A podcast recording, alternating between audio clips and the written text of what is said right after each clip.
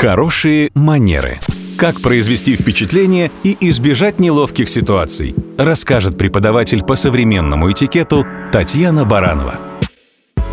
Здравствуйте.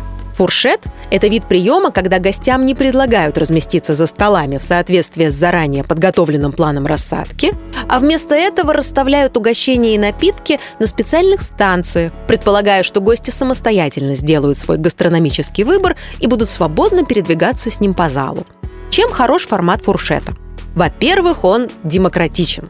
А сейчас мир стремится как раз в обратную сторону от роскоши и помпезности – во-вторых, прием без рассадки дает гостям возможность пообщаться.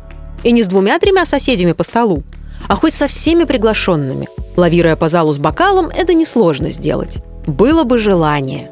Кстати, о передвижении с бокалом.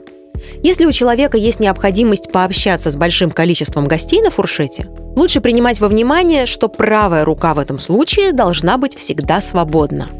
То есть держать в ней бокал – не лучшая идея. Особенно, если это бокал с шампанским, после которого ладонь станет влажная и холодная. Ну, так себе вариант для рукопожатия. Что делать, если хочется держать и тарелку, и бокал, и при этом иметь свободную правую руку для рукопожатий? Можно поставить аккуратно бокал на край тарелки и нести их в одной руке. Но это рискованно и не слишком эстетично. Логичнее, конечно, просто сделать выбор в пользу либо еды, либо напитка.